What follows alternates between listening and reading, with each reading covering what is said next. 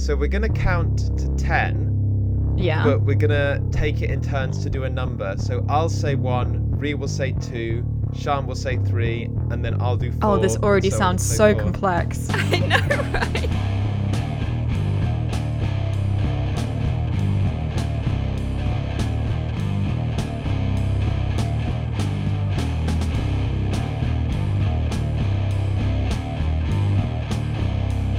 Hi everyone, and welcome to episode seven of Pronouns in Bio. Um, if you can hear a loud banging in the background, that's because at the moment my neighbours have uh, an ongoing weird construction project characterized by brief bursts of intense hammering with mysterious silence in between. um, either that or I'm just jiggling up and down because I'm so excited for the episode that we've got for you today. Um, what are we talking about today, Rhy? We're doing a special pronouns in bio goes to school episode where we're going to look at a couple of I guess what are they like high school rom-coms, high school comedies uh, from the 90s, the noughties and the 10s and the oh no, we don't quite get to the 20s. We got up to 2019. Romance did die by that point. Yeah, love is dead. I don't know what you heard on our last episode, but love is dead. Yeah, we did ask online if someone could tell us what a school was, and they didn't, so we don't actually really know what we're dealing with today. Fortunately, we do have someone in the room who might be able to help us out. Hi, Siân. Hi, Cleo. Hi, Rhy. Hi. Hi. Welcome to the podcast. Could you just tell us a bit about yourself? Sure. Um, yeah, I don't know whether I'm really an expert guest, but um, I am a part time PhD student. I'm looking at authorship and popular feminism in contemporary film and television. And I'm also a fashion copywriter. But my MA dissertation um, looked at makeover sequences specifically in teen movies. Um, so I guess that qualifies me to chat with you both. Um, I guess my interest is partly because I'm just generally interested in gender and the media and kind of expressions of identity and things of that nature. But I, I feel like I'm somewhat stuck in the mindset of a teenager, and I find media aimed at this demographic just endlessly fascinating. So, yeah. Hopefully, all of that definitely qualifies you to be the expert on, at least on today's episode. Yeah. I mean, you were basically qualified to be the expert on this episode because you took notes, something that we are notoriously bad for on pronouns in bio. But also the fact that you are mentally a child will lend itself to this episode. Oh, good. I'm glad that, that that's going to be useful somewhere. Just like straight out of the park, negging our guest. Love it. I negged myself. It's fine. Speaking of being mentally a child, we might want to start with a movie that our generation just cannot seem to keep from returning to, which is Mean Girls. Um, also because it's a movie that me and Siân watched last night, and so is nice and fresh in the old noggin. It's true. It does I- seem to have like a particularly permanent like mainstay in millennials like cultural milieu. Yeah, mm, mm. there's been like a load of TikToks going around of like kind of lip sync tracks of lines from Mean Girls that various people have been doing in different costumes and that kind of thing. So yeah, it does not seem to be going away. Is it is it is it Gen Z that's like doing that? Like are they like keeping it alive? Oh, I don't know actually. No, I think it's millennials. I think we just yeah, can't that let does it go. sound like some like bullshit millennial stuff that we'd do, thinking that we were funny. yeah. Uh, Siân is speaking very carefully here to include the fact that she did one of the videos. I didn't post it. I just did that for your entertainment, Cleo. I know. I'm, I'm trying to rinse you for it, but it was very funny. We're just here like, yeah, anyone who made that kind of video would be a fucking loser.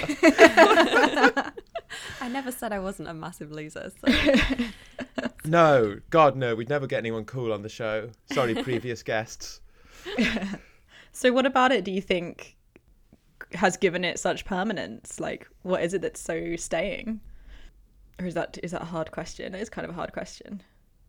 I think it feels just very real, like the whole Mean Girls thing. Like I, I wonder if boys experience that bizarre emotional torture that girls put each other through while kind of mm. smiling and pretending they're best friends. I wonder if boys' experience could be a whole episode in of itself.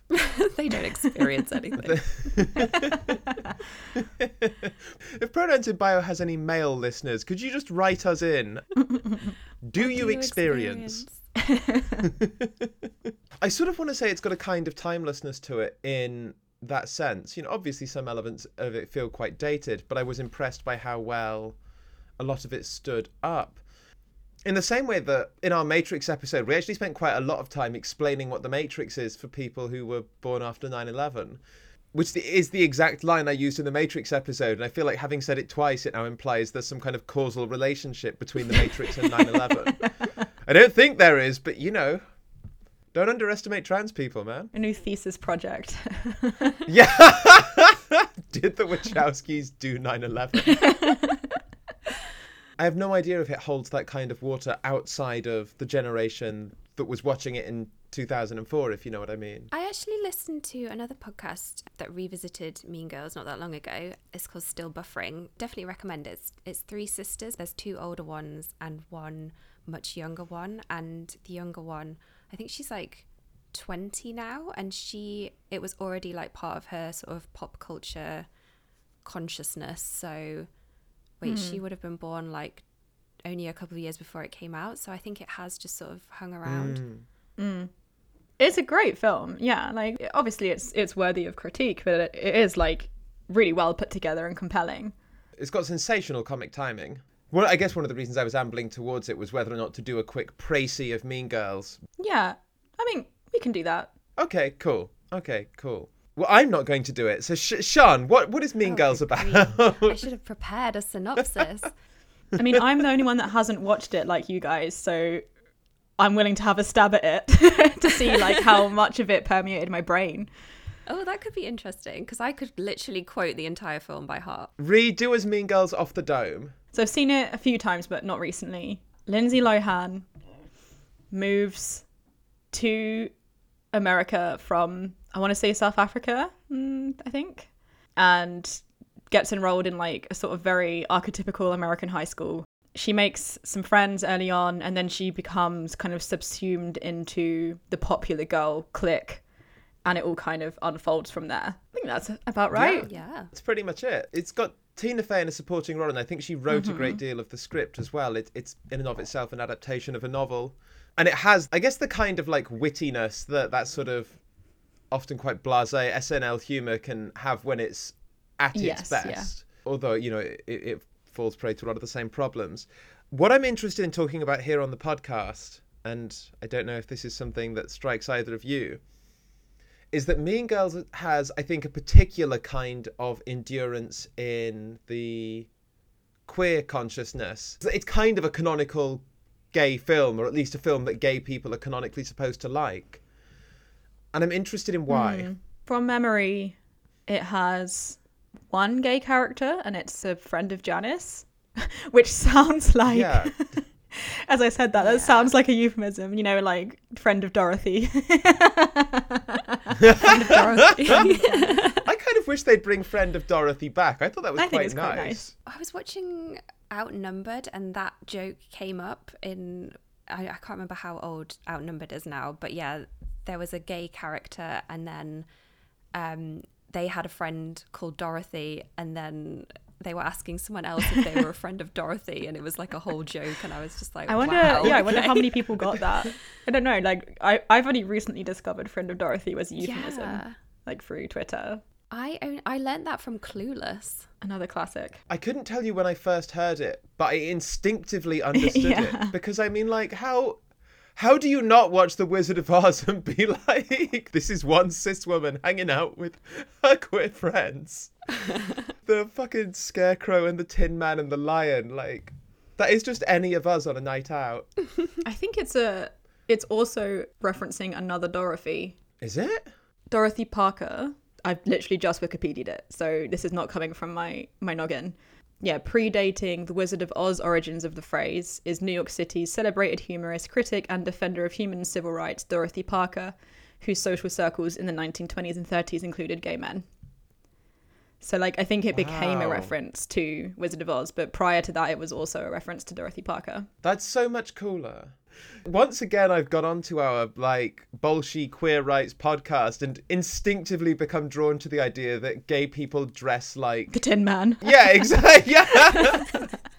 if there's one thing I know about gay people, it's that they look like a 50 car pileup on the Clown Highway.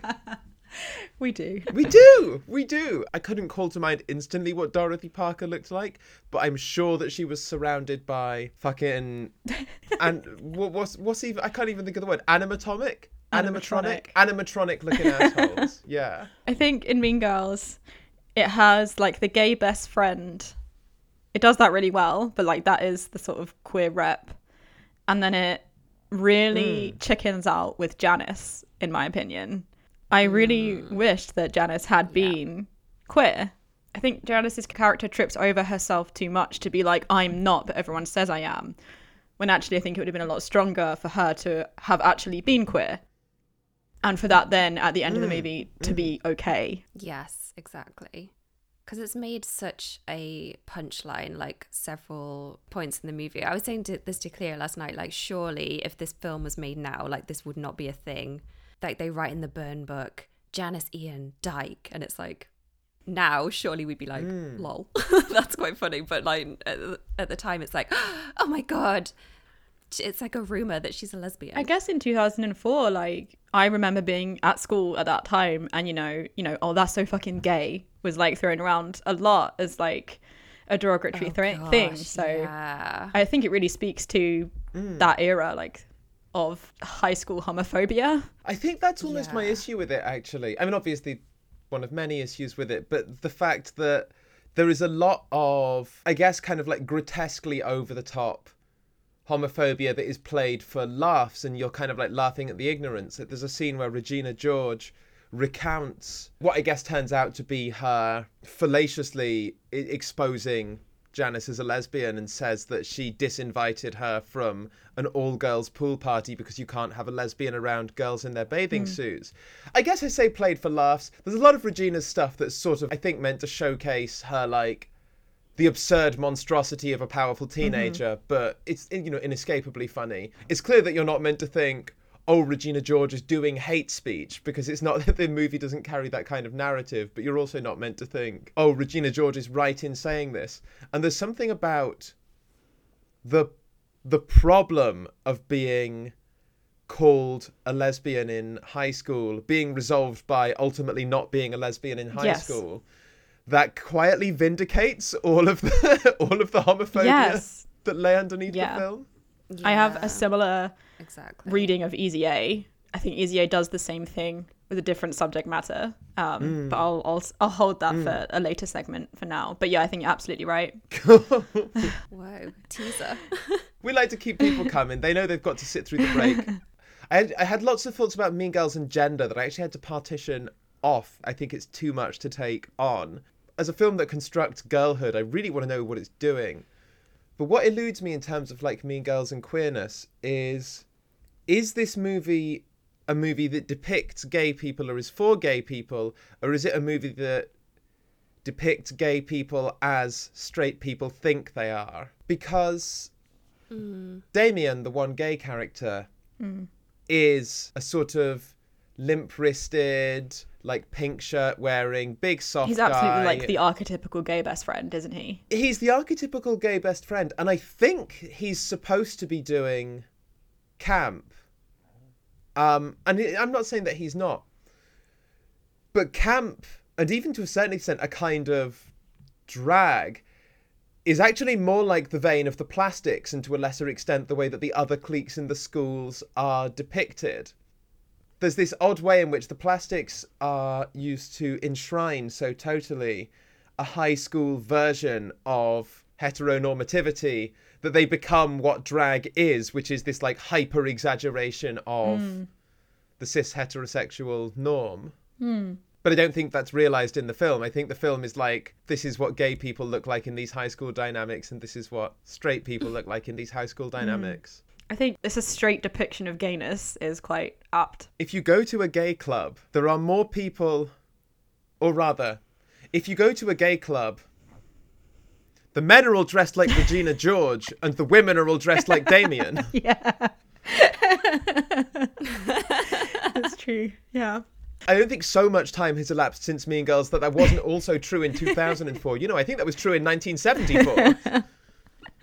I was just kind of thinking, what is the message of the film? And and yeah, I don't know. I'm trying to think of like a gender flipped movie where the boys get an assembly and they're supposed to change their behavior in order to lead like happier high mm. school lives. Like, what would that look like? I feel like it would just be a lot darker and a lot less easy to make jokes from. That's a very good point. It's quite easy to be like, oh, the silly things that girls do because they're like placing competition with each other. Ha ha ha. You know, Regina George ends up playing lacrosse and everything's fine.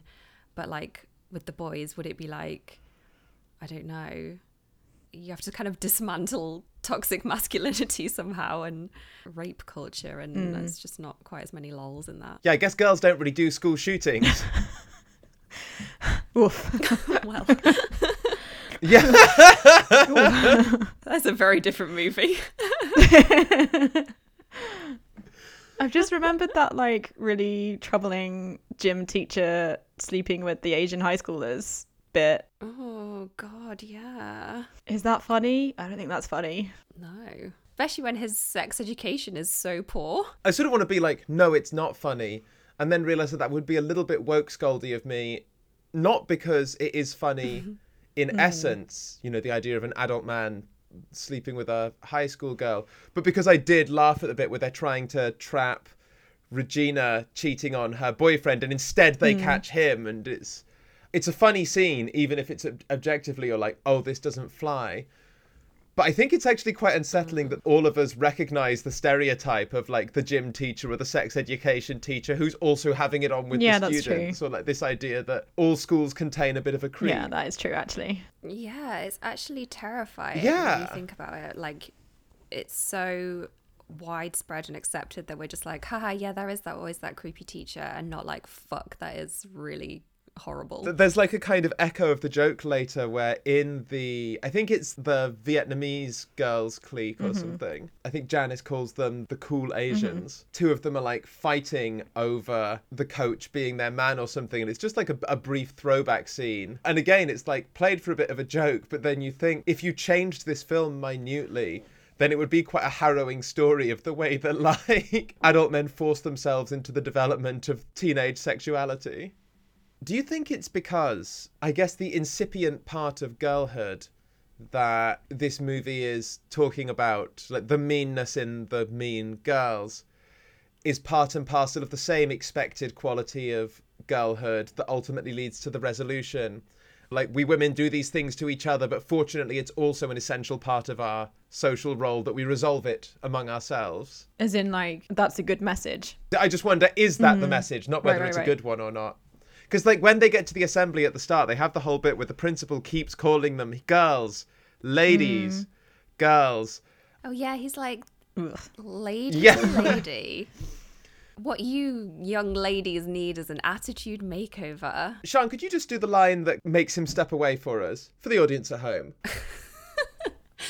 Someone wrote in that book that I'm lying about being a virgin because I use super jumbo tampons, but it's only because I've got a heavy flow and a wide set vagina. There's a, a classic line. At the end of this, he like takes a deep breath and is like, "I can't do this," and then goes to Tina Fey's character and is like, "Can you do something?" Like I think it's an intentional way of, of showing like how little he understands of the internal world of the girls who are ostensibly mm-hmm. under his supervision.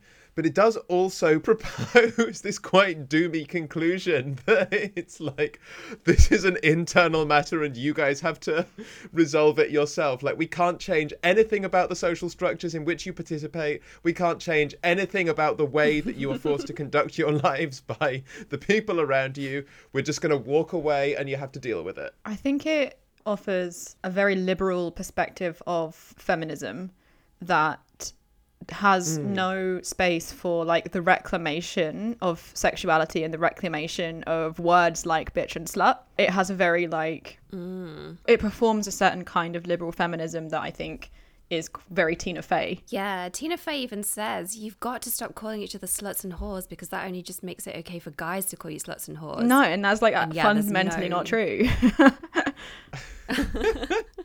Mean, mean girl boss. It- yeah, yes. Mean girl boss, exactly. girl boss baby. No, no, please no. yes. Yes. yeah. Yeah. But it is very funny. Oh no, it's very funny, and it's a it's a good film. It's really good. a funny film, but a confusing one that ultimately doesn't represent gay people or girls. Have you seen the meme going around? You know that scene when Regina George is just like, "Oh, you're so pretty," and Lindsay Lohan's like, "Oh, thank you," and she's like, "So you think you're pretty?" Oh, I haven't seen that. I I wish I had an example to read out because then this would have been much funnier, but I don't. So I too often wish we were working in the visual medium as opposed to the magic of audio. But as it is, we'll just have to make do with this second-hand description use your imagination. of the framework of a meme that you saw online. yeah, the theatre of yeah. the mind. Never mind, eh? Never mind.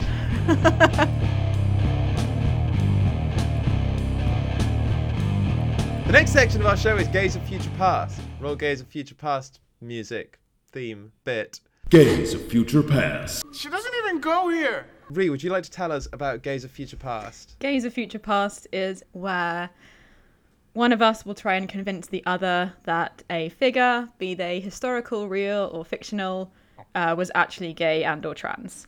Siân, I assume you're familiar with the rules of the game, having known both of us for any amount of time. Um, so please do feel free to weigh in. That said, this week's Gaze of Future Past is Seto Kaiba voice. No, fuck, not Seto Kaiba. Maximilian Pegasus voice. Going to be a little different. Because I suspect that actually, I know that you both know that we all kind of hmm. agree.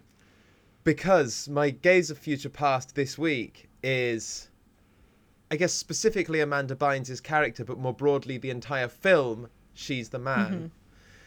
And i know that you both know that i think that she's the we know you feel very strongly is- about this one, yes. I just think it's the most sophisticated piece of discourse about gender made in the last 20 years. and I know that we've all talked about it. Well, me and Siân have talked about it at length. Me and Rhy talked about it last night when Rhy watched it for the first time. Lay it on us. Present your case. So my argument, and I do actually have an argument this time, is it's the most sophisticated piece of gender discourse, not because it presents a particularly compelling queer story, but because it doesn't attempt to present one at all. So she's the man for the viewers at home who aren't into art house cinema. is a teen movie from the height of Amanda Bynes' noughties career about a young woman who loves playing football, but on graduating from is it on graduating from middle school into high school or high school into college? Um, I think it's high school to college. yeah, high school to college. Cool. On graduating from high school into college, finds that she's no longer able to participate in the football program, which is all boys, and so disguises herself as a boy to take her brother's place at his all boys college, or like at, at his college with an all boys football program or something, where she meets Channing Tatum, um, with whom she falls in love but also she can't break drag in order to try and explore the relationship because she has to keep acting like a boy in, in order to keep playing It's, football. uh, it's inspired by The Twelfth Night. I guess there are two main points to my argument. There is the fact that the gendered narrative in the movie never at any point crosses swords with queerness. Like, I guess if we go back to Mean Girls and talk about how it has that element of camp that it doesn't quite seem to recognize, that almost exists separately from the gay character it brings in, who mm. is just this classic gay mm. guy. Whereas She's the Man has Amanda Bynes simultaneously doing a pretty good drag mm-hmm. While also performing these like they're not even like exaggerated masculinities or exaggerated masculine behaviors so much as the script's idea of what it would be like if a woman had to perform as a man. There, there's almost a kind of nonsense element to it. But crucially, Channing Tatum and indeed most of the boys in the movie don't really seem to react to mm-hmm. this. the gender performance in it isn't one that has this kind of Butlerian freezing of actions that kind of concrete as an identity, so much as an identity that reshapes itself to be what what it needs to be, and everyone else just sort of recognizes that. There's no like strained trans narrative in here or like difficult sort of gendered journey so much as just the casual repur- repurposing of identity in a fashion that is functional in that it gets Amanda Bynes where she wants to be, and volitional in that it lets Amanda Bynes do what fulfills her, which is football. Mm-hmm. And by the way, if you like movies made in the noughties, then boy does this one have the quintessential dramatic people playing football montage. it does. It's so good. O- Honestly, some of the finest camera work of the to 21st the tune century. of All American Rejects, no oh, less. Oh yeah. Yeah, it is fucking it all. great, yeah. It- yes. Fuck. Yes. If this movie wasn't good enough, I had forgotten it is soundtracked by Dirty Little yes, Secret. it is. It's so good. Jesus. Which I guess forms a kind of counterpoint, like in the, the, the narrative sense, but also in the literal theory wonk voice, Barthesian sense of like a contrapunctum, like the piece of the narrative that pierces itself back through. Oh, she went there. Ooh.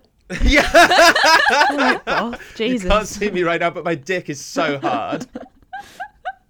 if we go back to that idea of the volitional and this gendered performance being something that Amanda Bynes' character, whose name I have forgotten, but I'm not gonna. It's too late now.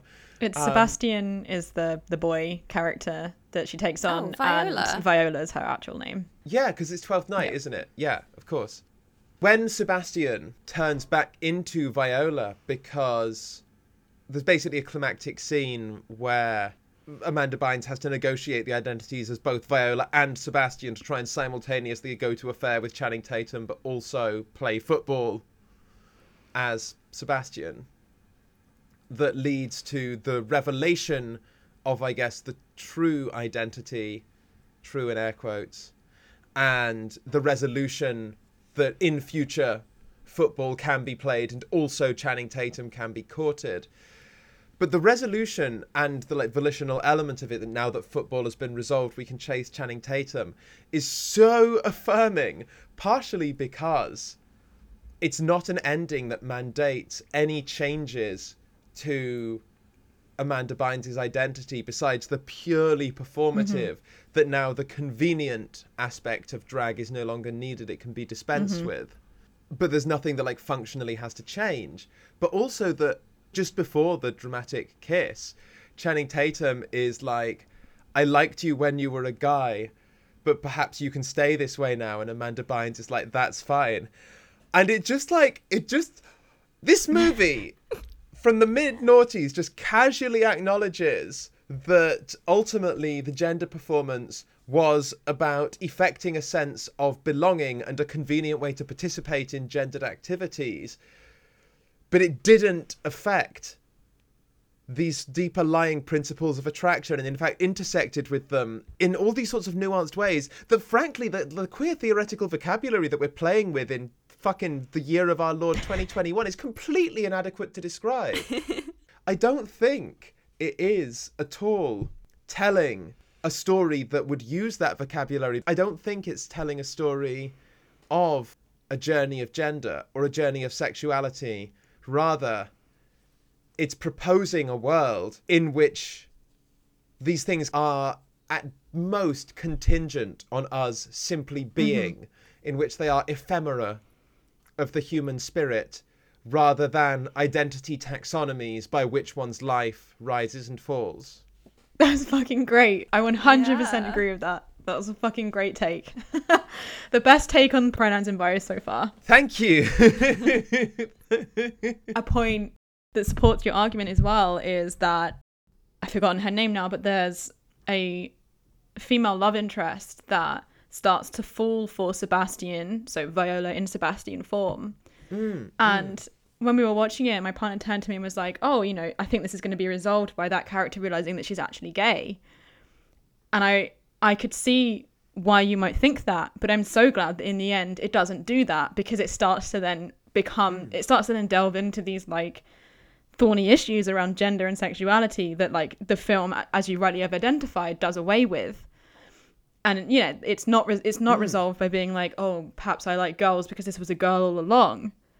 It's just like mm. oh i can just go off with the brother instead. Which is great. Mm. Yeah it was really good. It was really good. We talked in our last episode about the incipient sadness of a lot of queer stories, and I think that this is a this is a movie that perhaps tacks closest, perhaps by merit of being a queer movie, queer in italics, but not being a queer mm. movie. It, it comes closest to successfully negotiating that.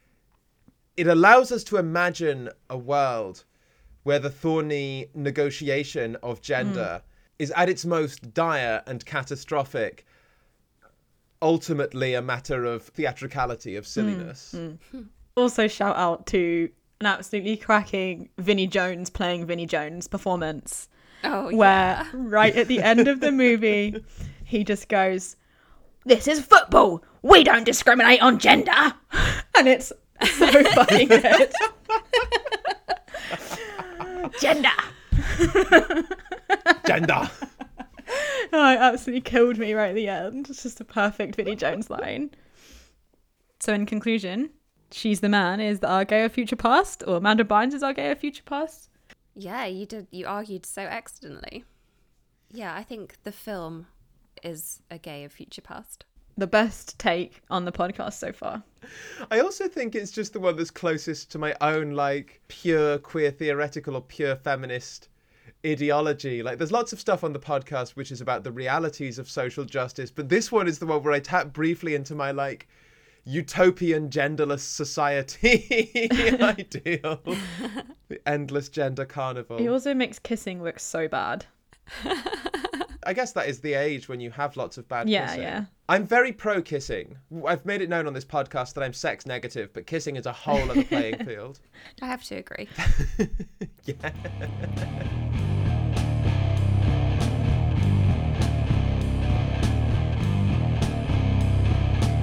I don't know if you've seen our outtakes, but we often have to do this several times because I always fuck it up. So here's Okay. hoping for a nice clean take. Thank you so much for tuning in to listen, listeners. Just me taking you through the break this time because Rhy's nipped to the bathroom, but I can assure you that I love you twice as much, even though they're not here. In fact, Siân's here as well, so I'm sure Siân loves you as well. Absolutely. There you go. Absolute. Absolute. We just want to talk to you a little bit about our upcoming project and how you can help us keep doing them.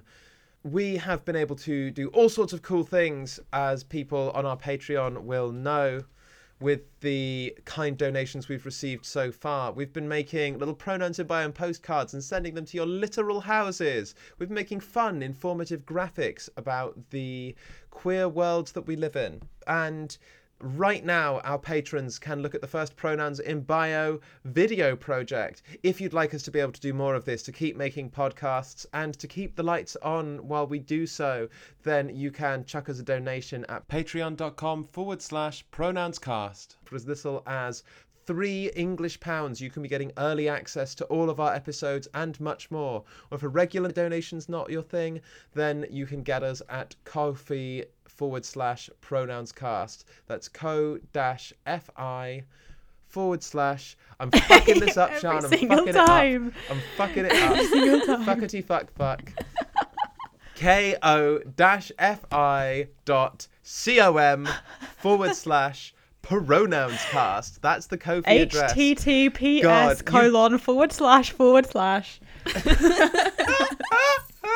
You really, listeners at home, I love you, but you don't know how much it hurts me to record this break every single time. Please just a few pennies. just a few pennies. It hurts, oh, listeners. It burns. Maybe we should agree that, like, past a certain threshold, we will stop talking about it so that the listeners don't have to hear you fuck it up every single time. It, like, incentivizes them to donate. Tell you what, if we hit a thousand views, I feel like we should agree this away from the podcast. nah, I'm saying it now. Yeah. I take 50 quid on the on the Ko-fi and the Patreon. So that that's just three pounds from ten of you. No, that's, That's not, not how maths works. Whatever. then you won't have to listen to this next episode. Honestly, you might not have to listen to this this episode because I'm fucking sick of it. But there is hope. Should Yes. carry on? That was painful. Cool. That was really, that was re- that was bad. That was hard. So, for our next session, we wanted to talk a bit about Session. high school movies and queer culture specifically. I've been chatting on quite a lot, far too much, in fact. So I'm just going to open this up to you guys and say is the high school movie part of queer culture? And if so, why? That is a big question. I think yes, because I think the high school movie shows a lot of that kind of like, I don't know, transitory experience of just being a teenager and, and like the process of a mm-hmm. state of change, I think. And I don't know, I feel like that's a very teenage experience. You kind of trying to understand who you are and how you present that identity to the world. I mean, I feel like I still continue this at big old age of 32, but yeah, like figuring out your identity. Well, I mean, it's it's sort of a universal teenage experience, but I think if you are a queer teenager or person, that kind of process is something that feels a bit more mm. personal, I guess. I think. Mm, no, I haven't fully formulated that thought yet. Come back to me. Do you think perhaps the enduring popularity of things like Mean Girls that we mentioned before is partially owing to the fact that teens are always going through these identity moments, but also that if you come to your identity, like your queer identity later in life, that that moment of realizing that the person that you made yourself out to be isn't quite mm. who you thought is itself a moment of renewed adolescence. yes, that's that's the thought I was trying to formulate. Thank you so much. it's fine. I'm in your head rent free, baby. Yeah, that really resonates with me as a kind of late realizer of my own identity. Hmm. Maybe that's why I'm stuck in teenage brain. I actually, and I might cut this out afterwards because I'm sure it won't make me any friends. I have a small, eensy little morsel, a tiny forkful of beef, if you will, mm-hmm. with a certain brand of queer performance, and particularly online. Mm-hmm.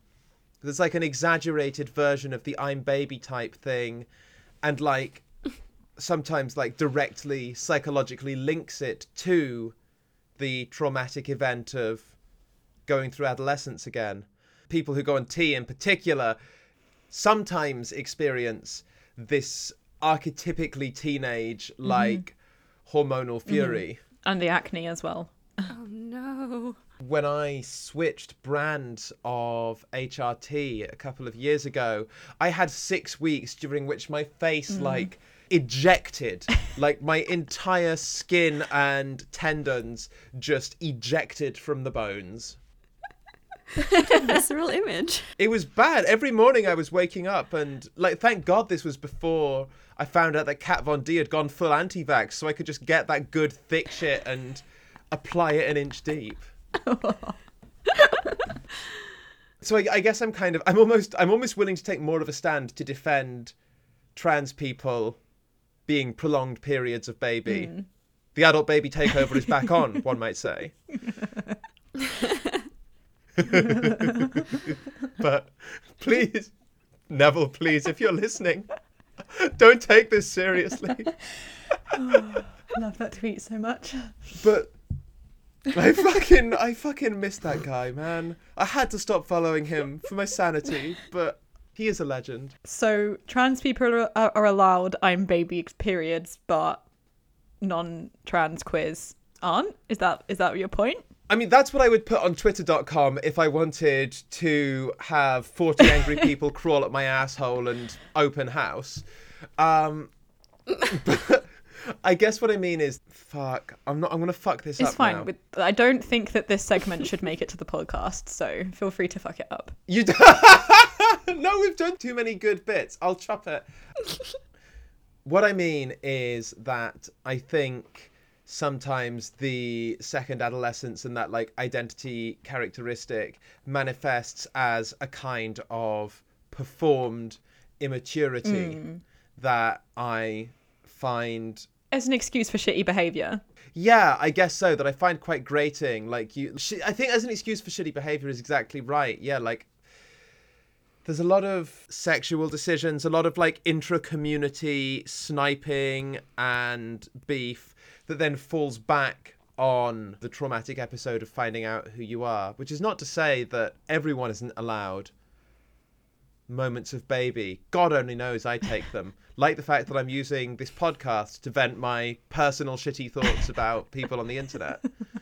Um, I think there's a sense in which the high school movie represents us because, you know, a lot of us go through that teenage moment of identity figuring, and also the high school movie represents us because in the community more broadly, there is, I think, an issue of kind of kind of infantile behavior predicated on a justification of being gay being difficult. And yeah, I think the important part of the high school movie is in pretty much every movie that I watched in preparation for this episode, the the conclusion is you can choose to be a better person. Mm. Um, mm. and I think, yeah, I think that is like a universalizing message, no matter who's watching it, is that like ultimately you can choose to be a better person and you can change. I think there is something about being being gay, not in a sort of essential like anima type of way, but as in like being gay and the world knowing that you are gay and facing the challenges that the world puts at you, mm.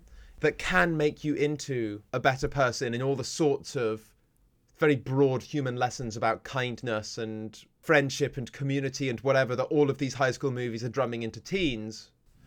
I think also get drummed into us as a community at these fractious points. I think that brings me really nicely onto my beef with the movie Easy A. Hit me.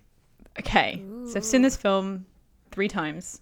It came out in 2010. I think I went to the cinema with my friends and saw it and like loved it at the time. Then I watched it again about six months ago and was like, oh, this wasn't the movie I thought it was in my head. And then I watched it again yesterday to be sure, to be sure of my critiques of it, I suppose. One thing that you sort of texted me last night, Cleo, was the two questions to sort of bring to these films are what kind of queers are represented in this film or what version of queerness is in this film and what is the movie's thesis? I came to easy a knowing what it what it's about. Just quickly, could you explain for the readers at home what Yes, Easy A yes, is about?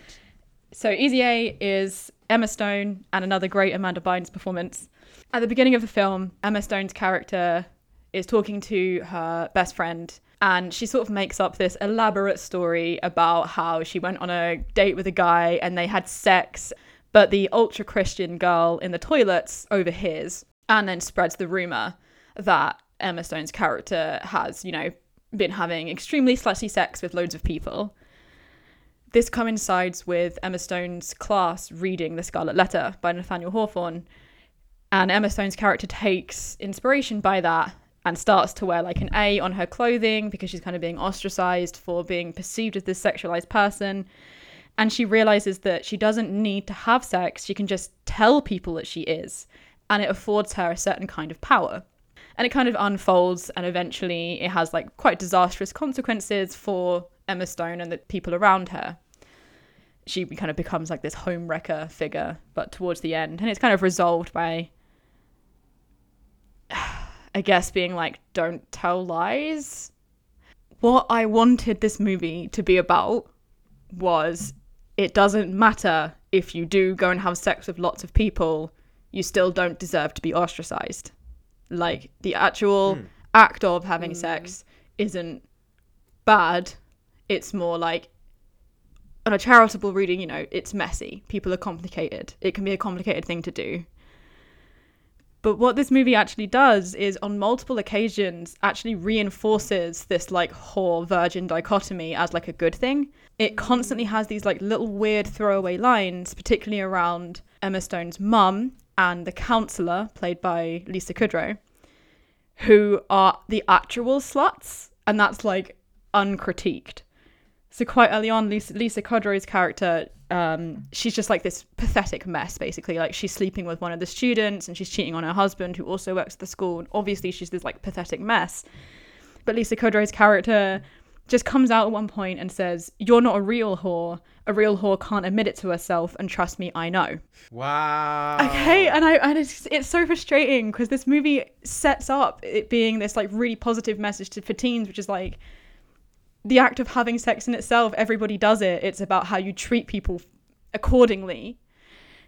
But it doesn't. It kind of reinforces that there are sluts in the world that do deserve to be ostracized, and Emma Stone isn't one of them. And she was unfairly ostracized. She's not one of those girls. It goes to great lengths continually to reinforce Emma Stone's character as not one of those girls. Yeah, because the whole premise is that she's a virgin and like Exactly. because the audience knows that it's like oh isn't this interesting that you know she's getting these rumors and she's being portrayed as like the bad girl by her schoolmates like Yeah. if she actually was having all the sex i don't think that film would have got made Exactly. She's virtuous Mm. because she's a virgin who hasn't actually had sex.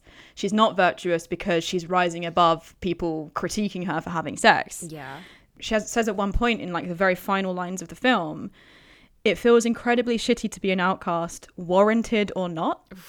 What this film has done is shown you that there are occasions where it is warranted to ostracize someone because they've had sex, but not Emma Stone's character because she's a virgin and didn't deserve any of this. Yeah it's pretty grim isn't it? The two characters that actually portraying as having sex in the movie is Lisa Kudrow's character, who by like self definition is a whore because she cheats on her husband, and there's also a Christian guy. oh no but he has sex with her and gets chlamydia doesn't he? So that's like his punishment for having sex. I mean obviously he's cheating on his girlfriend and all that but yeah Exactly, like the the student that she sleeps with contracts chlamydia from her, and like the STD thing is played as like disgusting and funny, mm. and like a, a a deserved consequence. yeah And the other person that's actually having sex in the film is a gay guy who runs off off screen with, and I quote, a hulking black guy. And Mark Twain jokes are sort of bandied around offhand as a, re- as a result.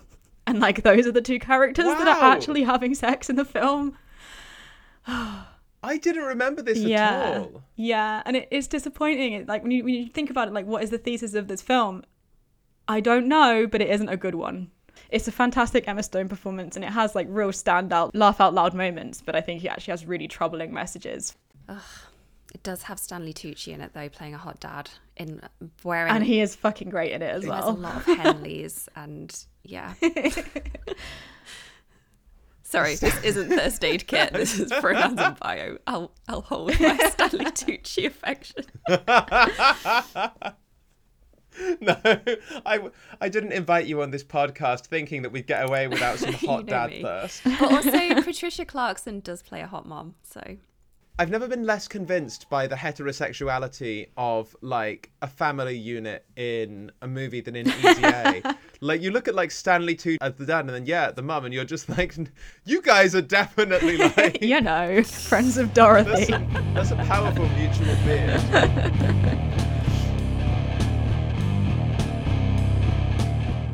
Should we talk about a more successful queer movie and talk about But I'm a Cheerleader? yes. I've never seen it. You've not seen it? No, so I'm interested to hear more about it though, because I've heard it is one of those like yeah quintessential queer movies that everyone should watch. It is, yeah. I actually think it is in two ways. I was going to say I don't have an elegant segue, um, but I actually do, and it's in the film's treatment of sex. Yeah. in terms of it being a quintessential queer movie, I think that there are two slightly different ways in which it's a quintessential queer movie, one of which I only discovered for the first time when I watched it this week.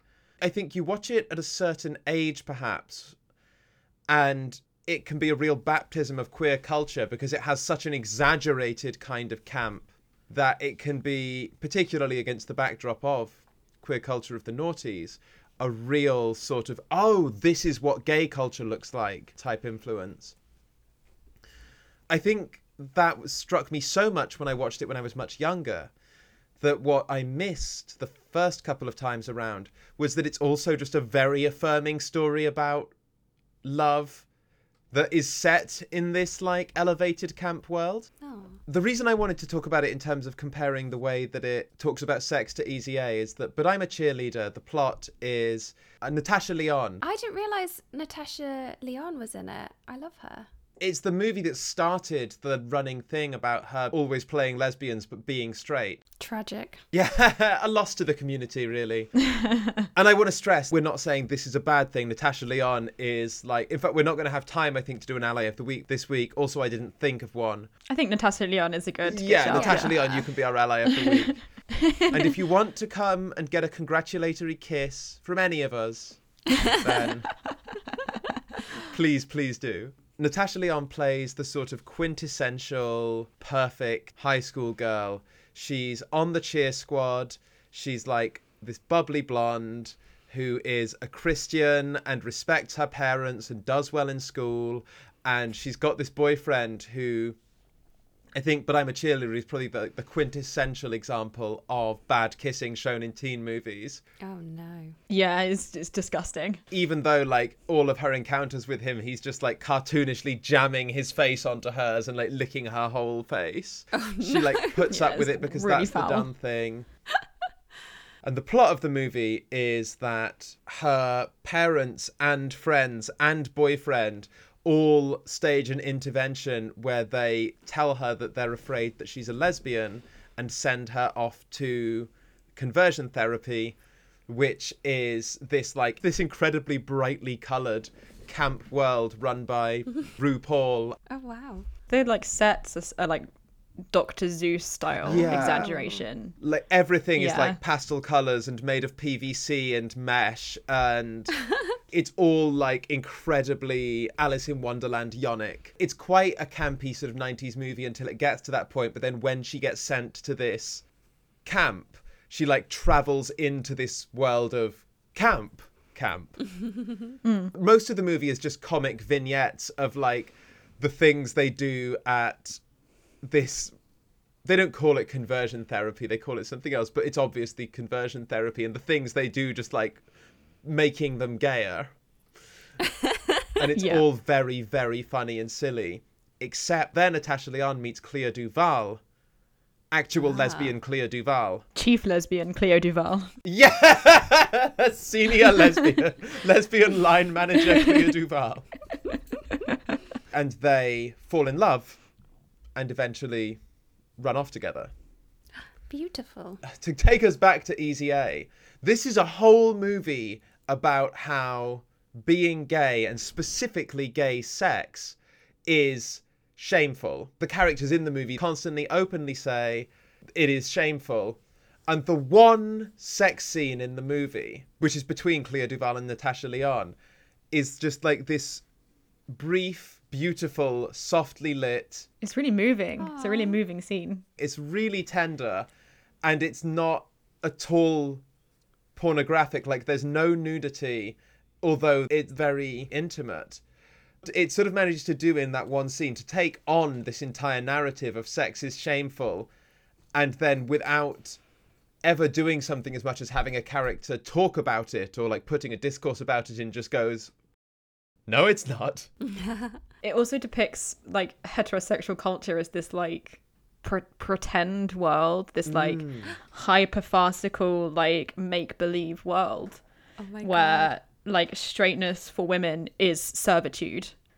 There's no other way of cutting it, and you know the camp counselors present this as like good and proper, Uh, but the Oh, film is very very clear in its kind of anti-heteronormative perspective. I think it's anti heteronormative in the most literal sense, not just that it takes an ideological position against heteronormativity, but that it shows the complete ineffectiveness of heteronormativity against queerness. And also it, it- the complete ineffectiveness of heteronormativity for straight people. Exactly. Like they try to make these queer young people into straight people by making them do straight behaviors. But all of the things that the counselors do become loci for like further developments of their queerness.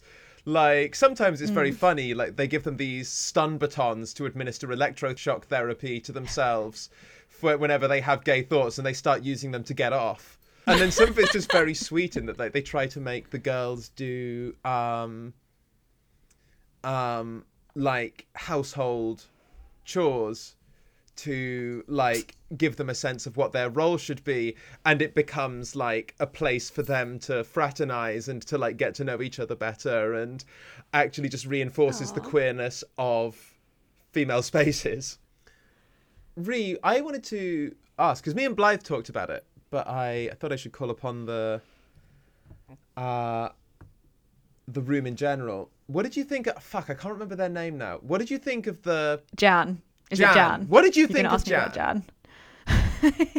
as this podcast's resident Jan? What did you think of Jan? I yeah, honestly, I, the minute I saw Jan on screen, I was like, oh, it's me.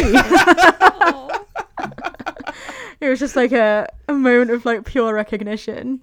I read them, even though this may not necessarily be like the intention, and it's not the only valid reading, but I read them as a gay trans man because they have that like really quite touching realization um that like they're not gay and that they really like dudes For context, Siân, uh, of all of the quote unquote girls in this camp, all, all of them are femme to a certain degree, although Clea DuVall's got that. Well, Cleo Du, you we all know what Clea DuVall looks like.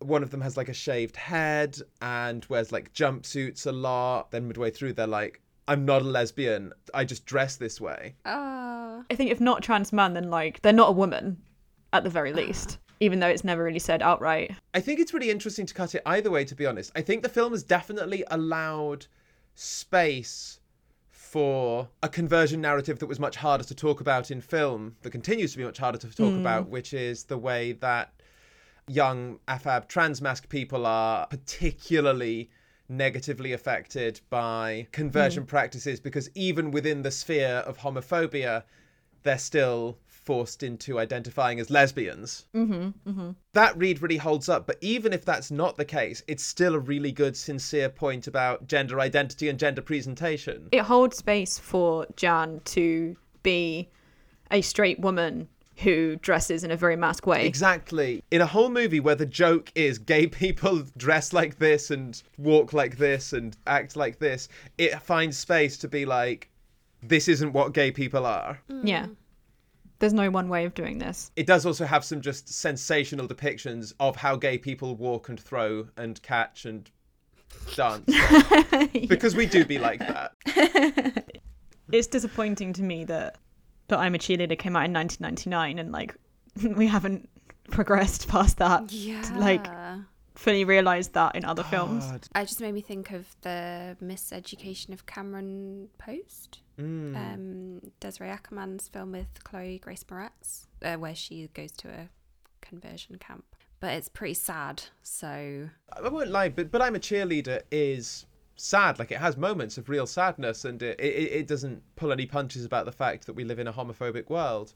But the sadness isn't part of the grit of the narrative. Like I thought that the miseducation of mm. Cameron Post, one of the things that was essential to the narrative was that these kinds of stories about gay people are sad. yeah, Great RuPaul performance. great RuPaul performance actually. It Really, really kind of won me over a bit to be honest. I've been quite clear on this podcast before about not being RuPaul's biggest fan and certainly not being Drag Race's biggest fan. But it is an amazing RuPaul performance. The minute he comes on screen, you're just like, oh, I know who this character's going to be. Yeah. the, the, the, with the woman's son as well, where he's walking around just like carrying a chainsaw and a broom all the time for no apparent reason.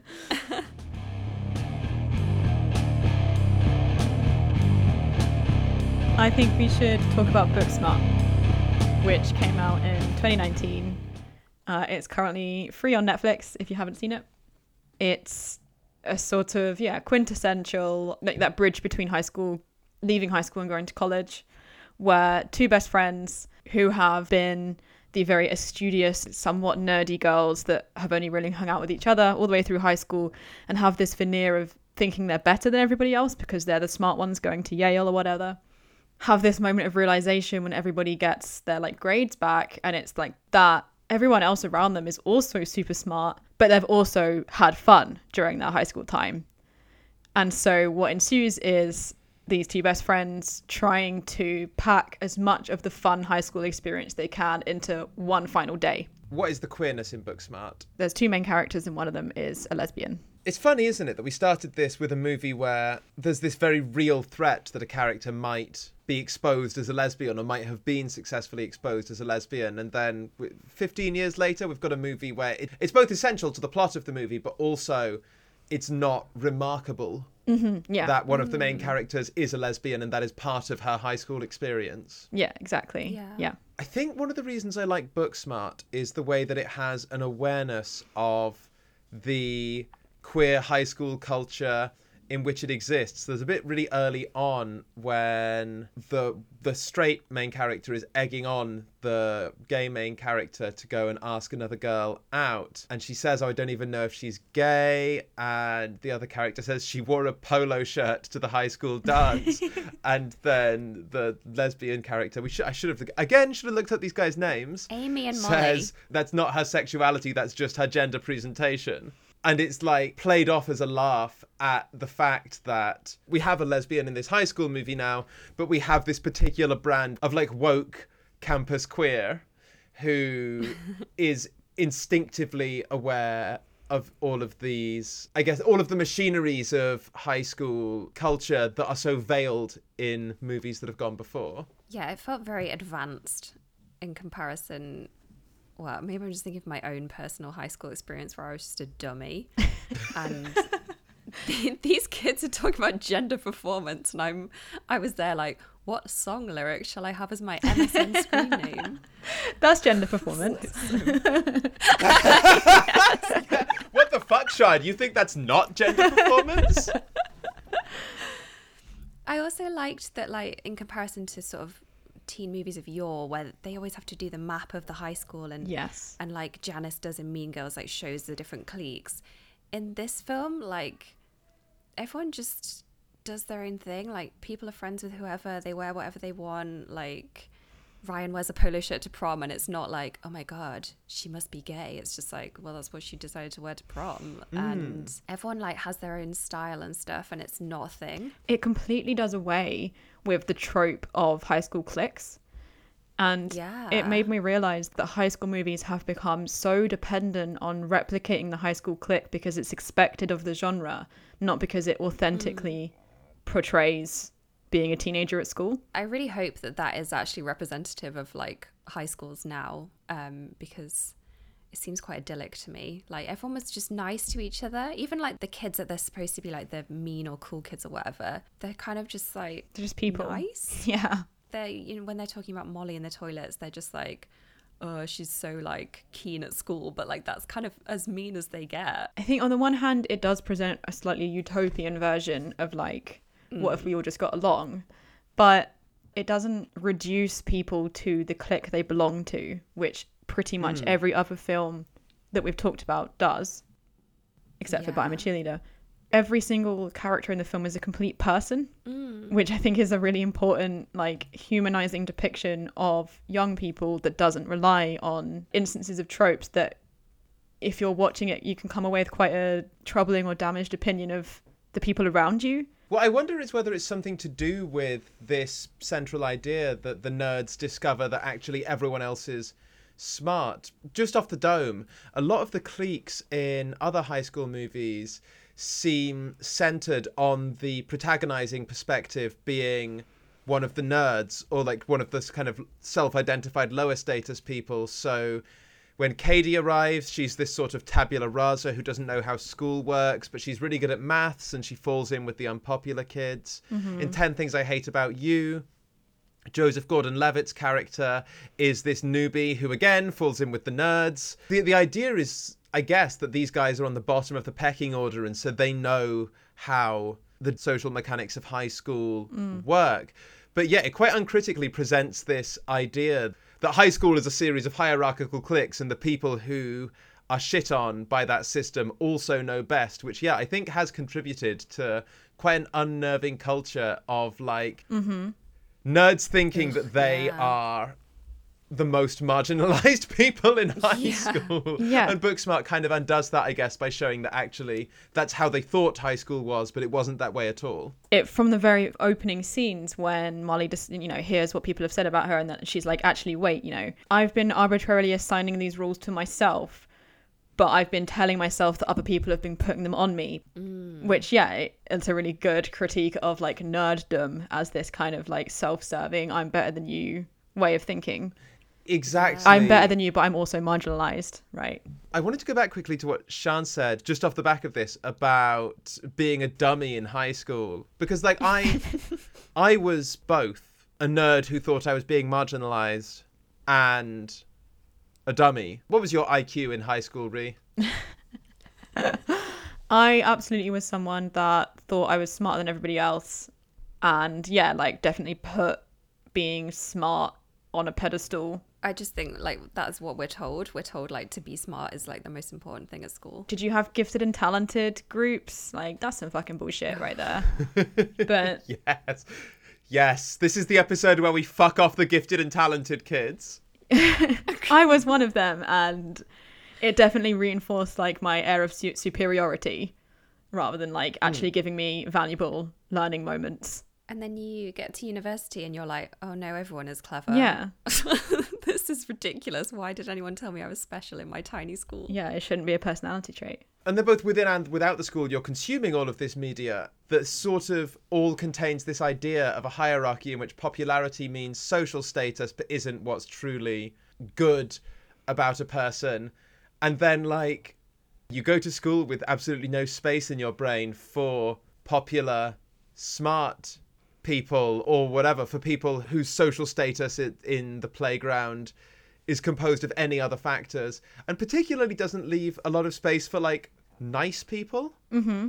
Hmm. There's this idea that popularity is something you construct at high school by alienating some essential part of yourself by like becoming mm-hmm. unoriginal or inauthentic or whatever. Or mean. Which doesn't leave a lot of space for the idea that some people might just be well liked.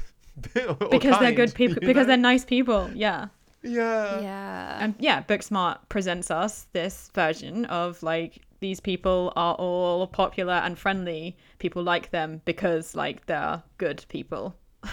and also that like these people are kind of all dumb in the same way like the nerds in Yeah. particular but everyone is figuring themselves out in the same stupid ways like i i love i i think it's a really authentic portrayal of the difference between being able to talk about queerness in a high school movie and showing the evolution of like a queer identity or a queer sexuality where what is molly's friend called Amy.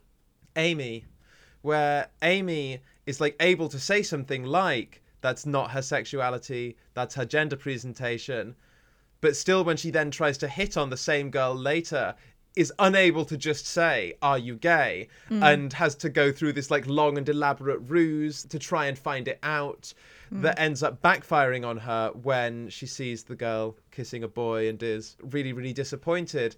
And there's this huge gulf between us having reached a point in high school cinema where we can talk about you know lesbians and our schools are full of little lesbians and this is great and the fact that those little lesbians aren't any smarter than we were when we were kids I was just sort of turning over in my head the fact that like Booksmart doesn't have any bullies, and that is what happens at school. Like there are mean bullies.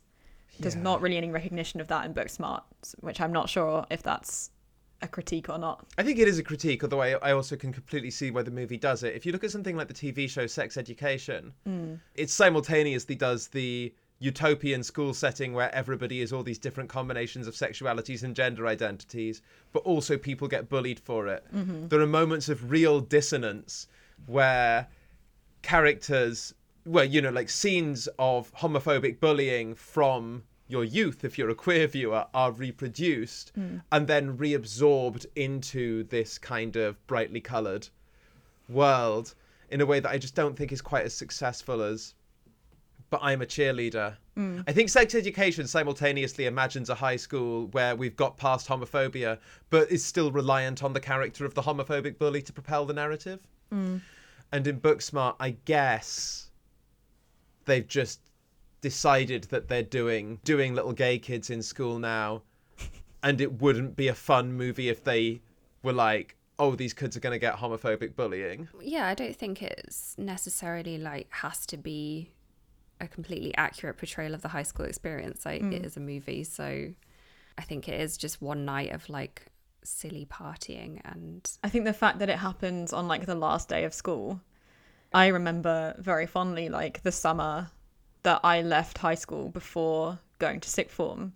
When it did kind of feel like that, that everybody like put aside their high school bullshit and like I mm. hung out with people that summer that I had never hung out with before and I had like a great time. So yeah, I think it's mm. kind of this like shaking off that high school rubbish and becoming a better person and everyone kind of agrees to that. to go back to our conversation last week about like the sadness of queer narratives last month even that like the reason we've put booksmart here in this podcast is because it exists it exists in a canon of movies all of which are important to young people or women or queer people or the venn diagram of the three in one way or another it's definitely here to be like oh we've got little gay kids in our high school movies now but we've already treated so much of like oh we've got little gay kids in our high school movies and people don't like them because they're gay i feel like as part of this tradition it almost doesn't need mm. to repeat that yeah. Yeah, we've done that. We've done that story many times. Yeah. Yeah, we don't need to keep relying on that. I think Booksmart's fantastic, and I implore anyone that hasn't seen it to watch it.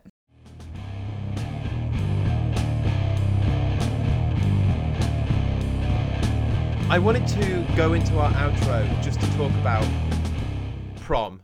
Mm. Because i think that prom is kind of the summation of the high school movie and also the summation of the queer relationship with the high school movie.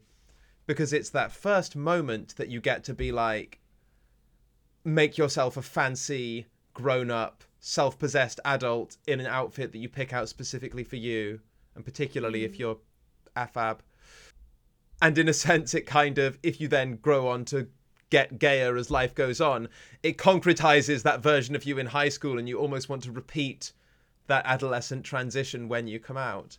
I hated my prom dress, which is, and I've hated it increasingly more and more with every year that passes to the point where like I literally hate looking at the photos now, which I think tells me that we should do queer prom, IRL now, so that I have different prom photos to look at where I like what I'm wearing.